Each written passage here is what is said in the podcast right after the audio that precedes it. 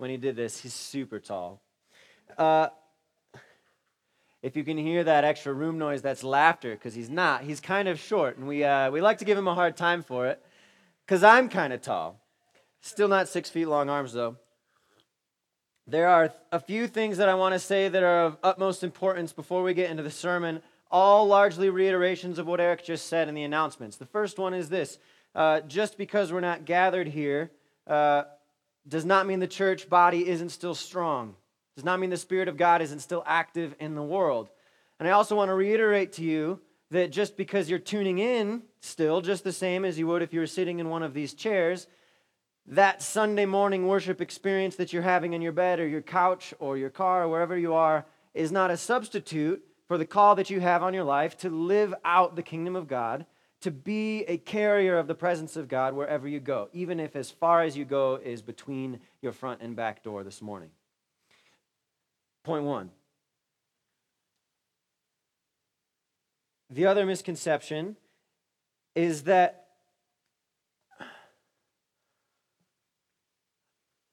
uh, how do I want to put it? Maybe two things. First thing, the lie is that if you're stuck at home alone, right, that you're getting weaker, that you're getting less and less important, that your value is diminishing, that your purpose is diminishing. It's kind of the same thing. Your purpose and your power is wholly dependent on the Spirit of God. So don't think that just because you're at home, you're not doing the things that you normally are doing, that God has abandoned you or forsaken you in any way. But the other misconception is uh, often we believe, especially in, a, in an era of isolation, but even well before this, and in many ways, this time is a blessing for us because we've been getting more and more isolated as it is. We can't live alone. We're communal by nature. That's important. And so remember during this time when you feel lonely, when you feel like you need to be strengthened, contact others. Use the technology in front of you. Call your friends and family from around the world, maybe from right next door. Interact. And again, sign up. Not because I'm just promoting it, but because it's good for you, because it will strengthen you and help you endure the season. Sign up on our website to join a KLC Zoom. All right, let's pray together. Father, thank you for your word. Thank you for your, uh, your faithfulness, the confidence that we can put in you. As has been prayed, I reiterate, Lord, would by your Spirit you open up our ears to hear your word this morning or this week if we're listening later. And Father, I pray that the words of my mouth and the meditations of my heart would be pleasing to you. In Jesus' name, amen. All right, we're going to read from Daniel chapter 11 this morning. Kevin, you got your Bible open? Good. If you're at home, I encourage you to open a physical Bible. It's nice. if you don't have one, you can look it up online. Uh, I also encourage you take notes just like you would normally get a pencil and a paper. We're going to read from Daniel chapter 11. We're actually going to start in verse 31.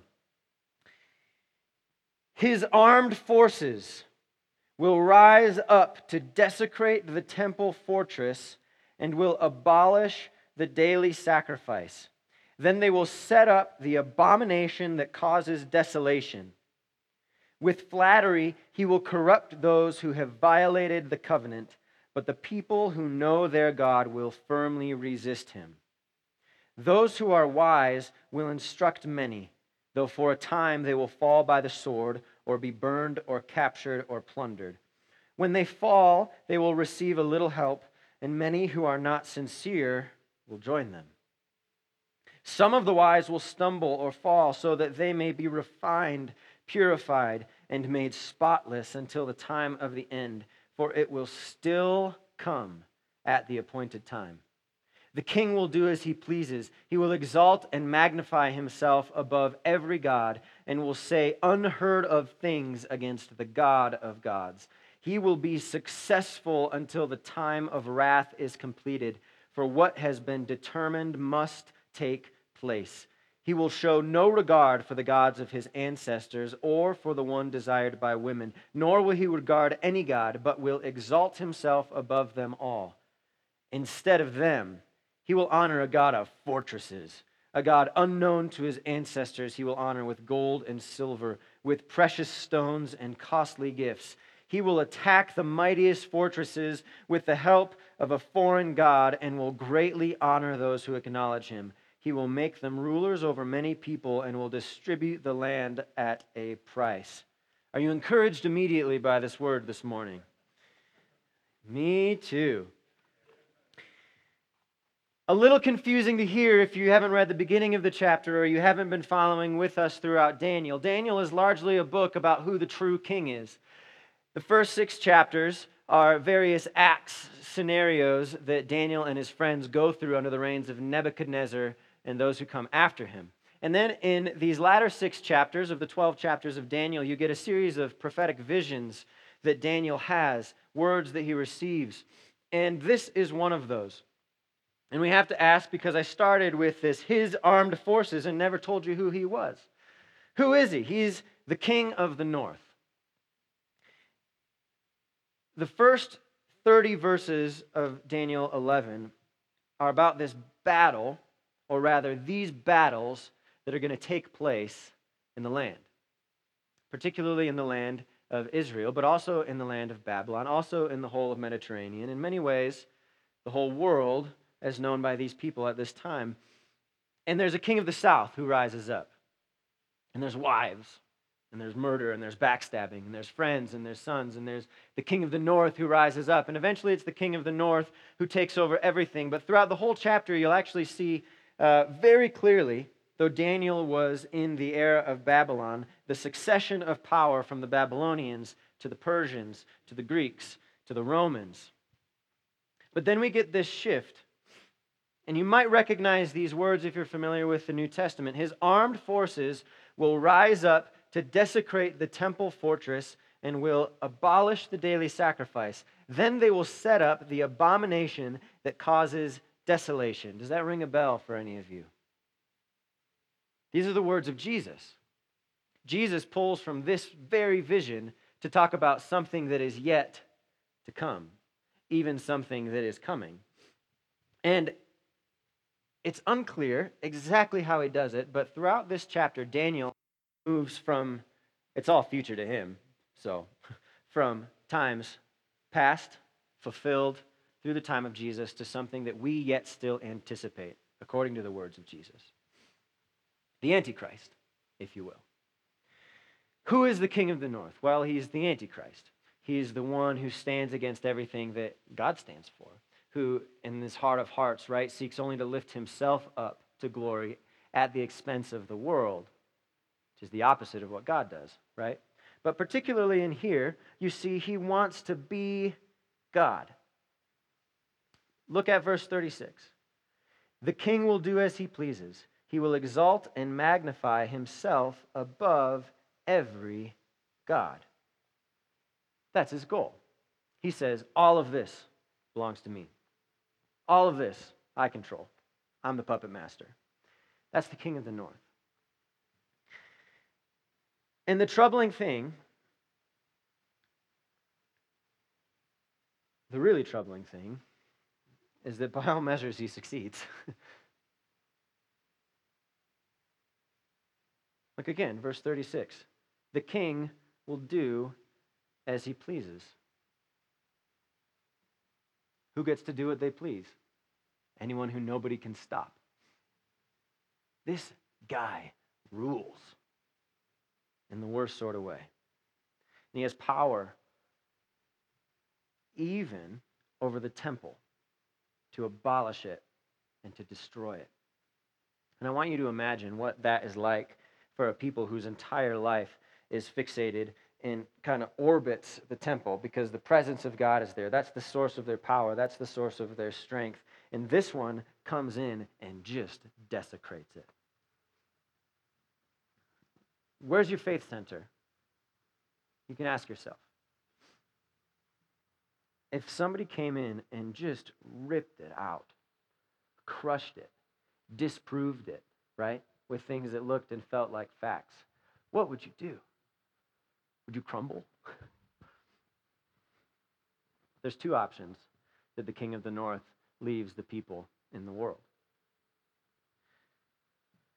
Because he has control over their fear, or at least he thinks he does. he can do two things. One, you can bow to him, or two, he can kill you.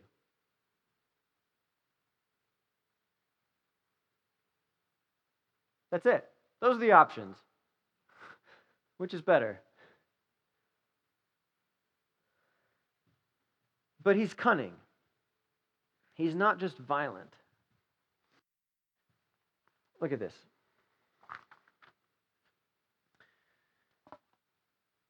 Verse 32. With flattery, he will corrupt. The trickiest bit about the devil, the trickiest bit about Satan, the trickiest bit about the Antichrist is that he's really charming. He comes and you only have two options bow to him or die. But he's going to make bowing to him look so good and even responsible, right? What's the responsible thing to do? He uses flattery, excessive, insincere praise given especially to further one's interests, right? One of the questions that we're asking today is how is the devil flattering you?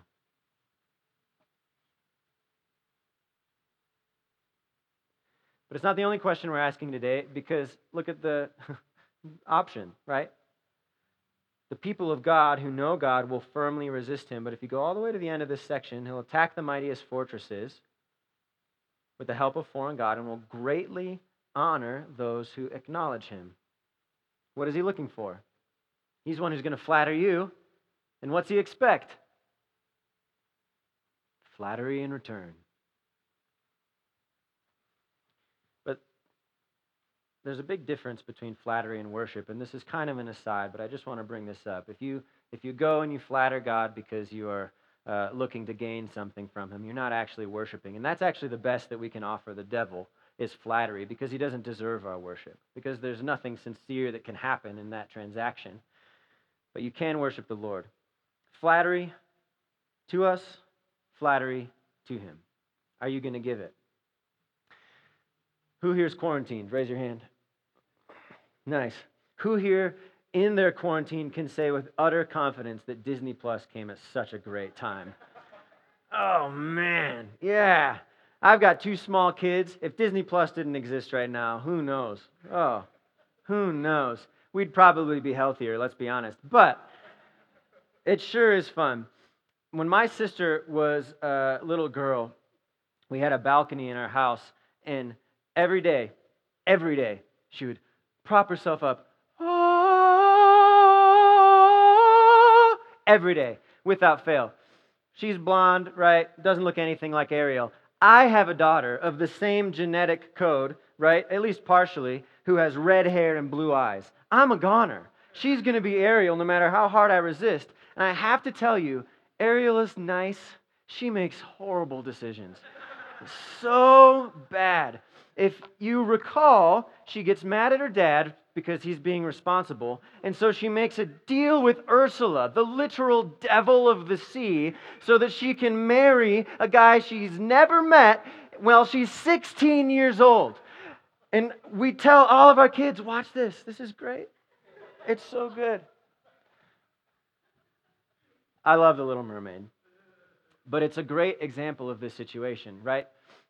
Ursula right, is there. She doesn't have to do much. All that she needs to do is convince Ariel that I, Ursula, can give you exactly what you need. It doesn't cost much, it's just your voice. And the devil comes to us and he says, I can give you exactly what you need. It doesn't cost much, it's just your voice. Just flatter me a little bit.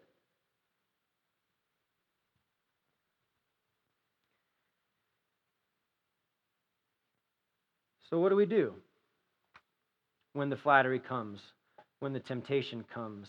And it's subtle. Maybe it's. Uh, maybe it's you're in a, a, locker room, right? This was my experience growing up, and uh, and you want to get along with the cooler kids in the locker room, and they start doing something that's inappropriate, and you say, "Well, I know I shouldn't do this, but but I want that. What's the cost? It's not much." And you step in. Or uh, Maybe it's our congressmen and women who unfortunately had some secret knowledge and were like, it really doesn't cost much. Right? I'm not doing anything wrong. I know this. I shouldn't I, I shouldn't hurt myself, right? I'll just do something kind of a little bit shady. Because look at all this is responsible financing, is it not? It's sneaky, it's subtle. These offers that are a little too good to be true, that don't cost much and get us exactly what we want right now. These are the tactics of the devil in our times of weakness, especially in times like now, when all of our needs and all of our structures and all of our centers are falling apart, are being ripped away from us. The things, the rhythms that we build our life around, ideally they're worship of God, but for many of us they're not. And when we lose those things, what do we turn to? Well, anything that can give us what we need, what's the cost? I'll do it. Be careful. Knowing that Satan wants to do this to us, that the devil is out to get us, basically, what do we do? Knowing as well that it's true. This Antichrist is coming. He has authority in the world to a certain extent. He can give us what we want. If I cheat and I steal, guess what? I have more stuff. What do we do? It's convenient that God does not leave us alone and without wisdom because Jesus encountered this exact situation. What season are we in? Lent. Thank you, all eight of you. What other season are we in? Quarantine. Open to Matthew chapter 4, if you will, where Jesus had his own season of fasting, of Lent, and of quarantine and of temptation. Jesus was led by the Spirit into the wilderness to be tempted by the devil. After fasting 40 days and 40 nights, he was hungry. The tempter came to him and said, If you are the Son of God, tell these stones to become bread. What did Jesus need? Food. What do you think he wanted really bad? Food. And Satan's like, just get some. It's easy. And Jesus answered, It is written, Man shall not live on bread alone, but on every word that comes from the mouth of God. And then the devil took him to the holy city and had him stand on the highest point of the temple. If you are the Son of God, he said, throw yourself down, for it is written, He will command His angels concerning you, and they will lift you up in their hands so that you will not strike your foot against a stone. And Jesus answered him, It is also written, Do not put the Lord your God to the test. And again, the devil took him to a very high mountain, and he showed him all the kingdoms of the world and their splendor. All this I will give you, he said, if you will bow down and worship me. Let's go back to Daniel. Right. He will make rulers. He will greatly honor those who acknowledge him. He will make them rulers over many people and will distribute the land at a price. What's the price? It's so easy. Oh, that's all it takes. And now I can own this stuff? Cool.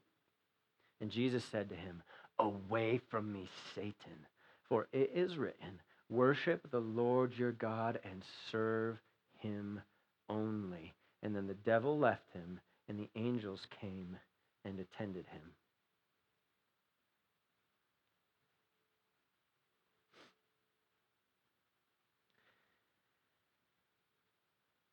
He flattered Jesus.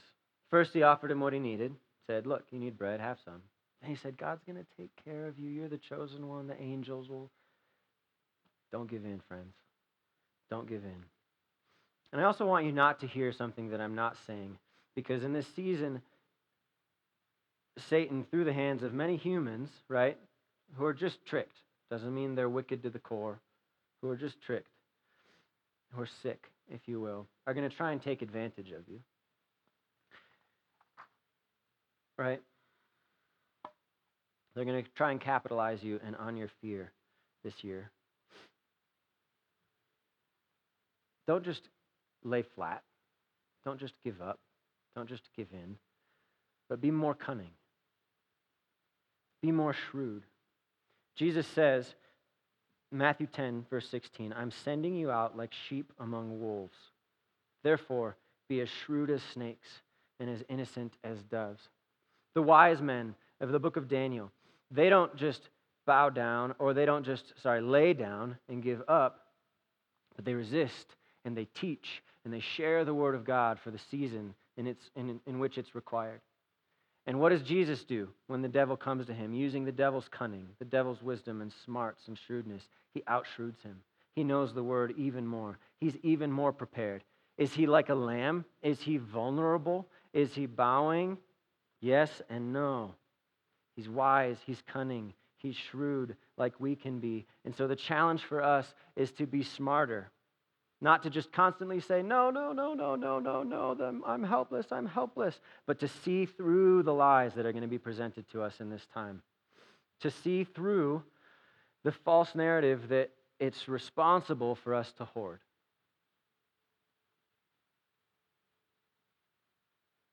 To see through the false storyline that it's responsible for us to take all of our cash out and immediately invest it in gold. Maybe. You know what's more responsible? Love your neighbor.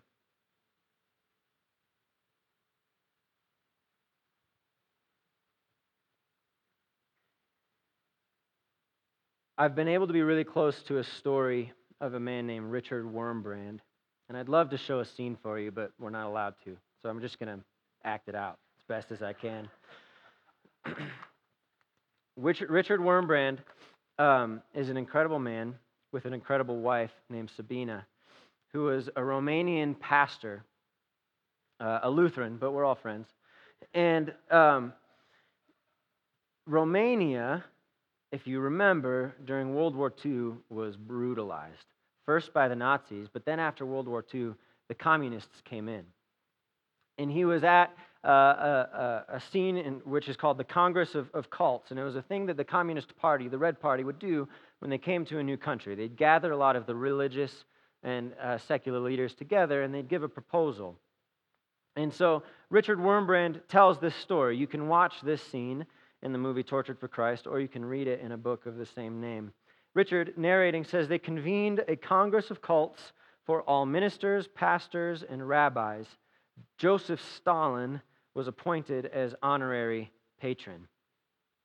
And then it goes to the scene, and there's an Orthodox Romanian bishop.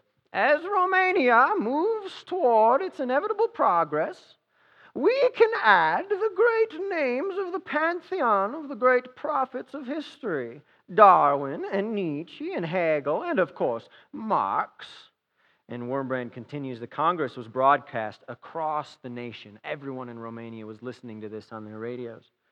The idea was to persuade the public of the communists' intent to cooperate fully with the churches. I love the churches, right? My wife Sabina and I watched as religious leaders, one after another, took the podium and spoke words assuring the communists of the loyalty of the church. And Richard, sitting next to his wife, if I, if I go down here, can you see me? Yeah, okay. It is happening here just as it did in Russia. If you recall, the communists are a firmly atheist state and heavily persecuted the church. We have to remember this, as well as pretty much everybody else. And the Methodist minister, now a new one, says, Our glorious new Romanian government is in favor of faith, any faith, they are even going to increase the pay of the clergy. Wurmbrand says Lenin defended the church until he came to power, and then tens of thousands of Christians died in concentration camps. And his wife Sabina says, This is madness. They are spitting in the face of Christ. Will, will, will you not wash away this shame? And Richard says, you do know that if I speak now, you will have no husband.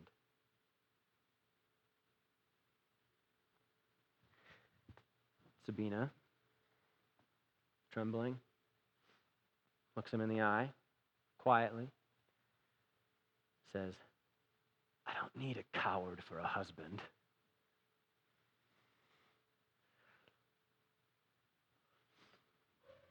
So Richard stands up in the middle of the Congress, right? Someone's speaking, says, Excuse me, excuse me, may I speak?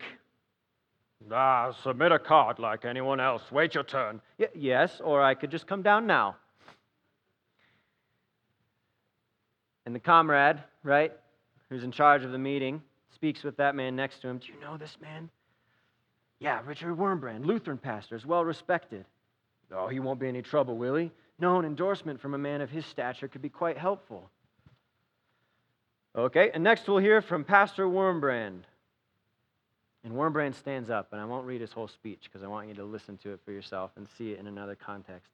But he gets up, and in the face of his enemy, and in the face of those who've succumbed to the enemy because they just wanted a little more pay and they didn't want to cause any trouble, says, Here's the lie, and here's the truth, and I'm going to be over here.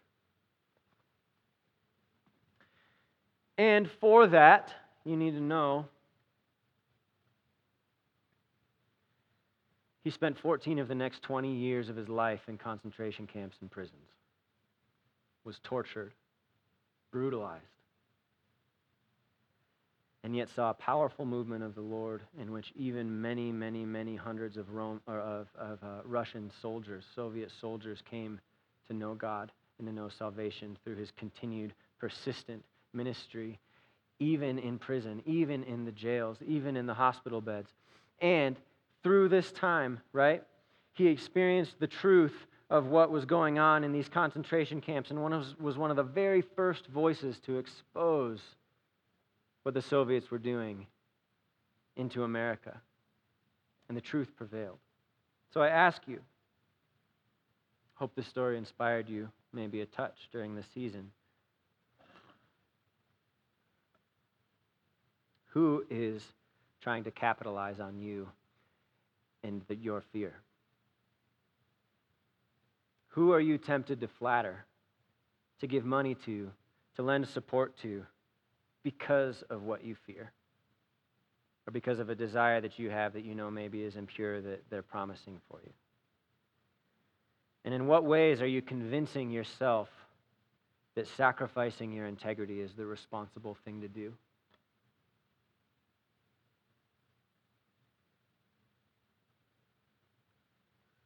But here's the secret, the best news, and the good part of this. The devil, for all of his promises to Jesus, to us, to the people in the book of Daniel, is trying to sell something he's only borrowing. Sure, he's the prince of this world. It's true. But he's only a tenant, and he knows it, and it terrifies him. And it terrifies him that we have been given the truth that he knows it. He wants so badly to be God. He's going to try and trick you into admitting to him via payment, some way or another, that what he's only a borrower of actually belongs to you, right? If he can sell something to you for a profit, then you admitted that he owns it, but it's not true. Repeat after me from Psalm 24, right? What's the king of the north do, right? He looks like he's the victor. He's distributing the land at a price according to what he wants, right? Repeat after me from Psalm 24. The earth is the Lord's and everything in it, the world and all who live in it.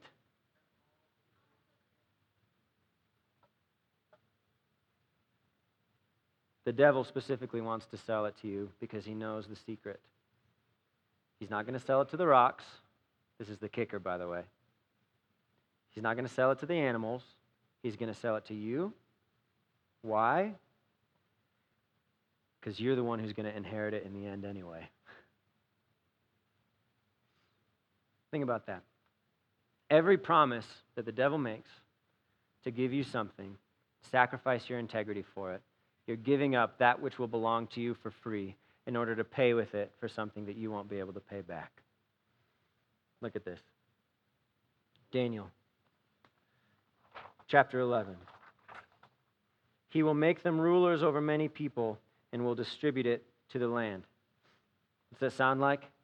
Jesus Christ, who gives the keys of the kingdom to the people. Sounds like Jesus Christ telling the parable of the owner of the people who are responsible, whom he distributes one and ten and five, right? Cities too, to own and to care for. And even more than that, what is the land from the beginning? It's been the gift that God ordains from his people, from the creation itself. When God gave Adam and Eve the garden, the serpent tried to take it from him. But the land was theirs to care for. The serpent succeeded and we lost it. We're kicked out. But then to Abraham, he says, I'm going to give you the land. This is your inheritance. To the Israelites, he says, This is your land. This is your inheritance. And then through Jesus Christ and to us, he gives us God's whole kingdom, and Satan says, I want what the children of God have. I want to be God. I want to sell something that doesn't belong to me to trick them because I'm so weak and frail and I can't do anything. Just say something good about me. That's the truth. The whole earth is the Lord's, and everything in it will be your inheritance if you remain faithful, have integrity to the end. And this is the good news of Daniel, too. The end of the king Continuing in verse 40, at the time of the end, the king of the south will engage him in battle, and the king of the north will storm out against him with chariots and cavalry, cavalry and a great fleet of ships. He will invade many countries and sweep through them like a flood. He will also invade the beautiful land. Many countries will fall, but Edom, Moab, and the leaders of Ammon will be delivered from his hand. He will extend his power over many countries. Egypt will not escape. He will gain control over the treasures of gold and silver and all the riches of Egypt with the Libyans and Cushites, that is, the Ethiopians, in submission. But reports from the east and the north will alarm him, and he will set out in a great rage to destroy and annihilate many. Right? It looks like his power is growing, his power is growing, but there's a hint of a report. And what does he do? He. He, he, a great rage turns up in him. Why? Because he knows his power is fake. The falsity of his control and his power are slowly becoming apparent, so he resorts to even more flailing violence like a toddler. He will pitch his royal tents between the seas at the beautiful holy mountain, right? He's been can't win the battles anymore, so he goes back to the spot where at least he can proclaim the same, the same self lies, right? The false reality of his power is revealed, so he clings to a self identity found only in his own self claims and flattery that's groundless. That he is God, and, aren't I? Putting himself on top of the holy mountain that belongs only to God. Yet, he will come to his end, and no one will help him. What good news! And what a warning. It's going to look, maybe right now, and certainly at points in the future, like the devil, like those who are wicked, like those who are corrupt, like those who have sacrificed their integrity for the sake of a few worldly conquerings, right? It's going to look like they're winning. Sure is. You know what? They're going to die. They're going to come to their end, and nobody's going to help them.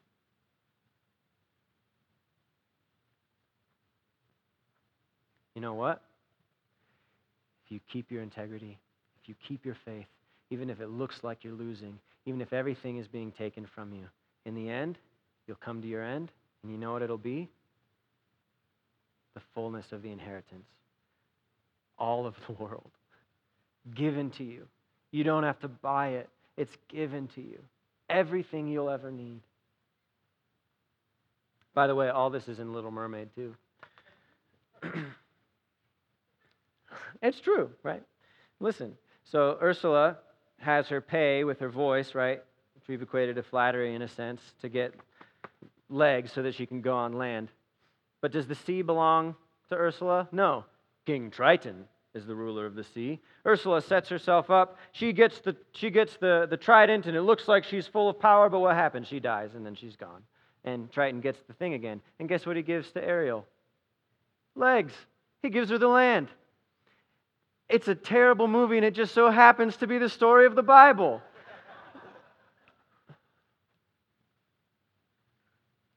and the whole pattern of Daniel holds true God is the true king no matter how much it looks like someone else's. God is the one and true King. Integrity and faithfulness to Him is always the right choice. Thinking back, we've got Rack, Shack, and Benny, right? The three boys who go into the fire. What good would it have been if they said, you know what, we got to be responsible. There's more living for us to do. We'll just bow to the chocolate bunny. And, right? They would have lived, but instead, they live on into eternity, and their story continues to strengthen and to inspire. What good would it have been if Daniel had given up on the promises of God and stopped praying at the time of 70 years? We just heard last week, go back, listen to that sermon about how God, uh, Daniel's continued prayers and faithfulness in the midst of adversity helped push the angel through, right, that the Lord could prevail. What good would have come if they didn't? What good will come if you lose your integrity during this season of fear? No, not of fear, of confidence in the faithfulness of the Lord, that the earth belongs to Him and everything in it, and He will give it to you at the appointed time, because even these seasons He has appointed. Though we may not see how, He will work them for good. Don't give up. Don't forget that the devil dies alone, but that even death itself can't stop the true King, and He'll take you with us, or him, He'll take us with Him. Pray with me. Father, thank you so much for the book of Daniel. Thank you so much for giving us patterns that we can learn from.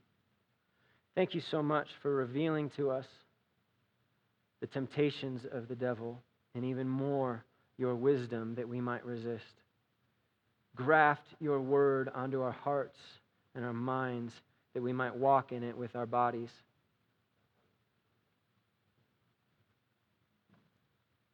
Lord, we worship you and we praise you and bend our knee to no other, no matter how good it looks. Let us not be flatterers, but worshipers, not seeking just self gain out of insincerity, but Lord, acknowledging that you and you alone are good and true, and that through you you can bring peace and wholeness even to the most broken of things. Help us in this time. Through Jesus, your Son, and the power of the Spirit. Amen.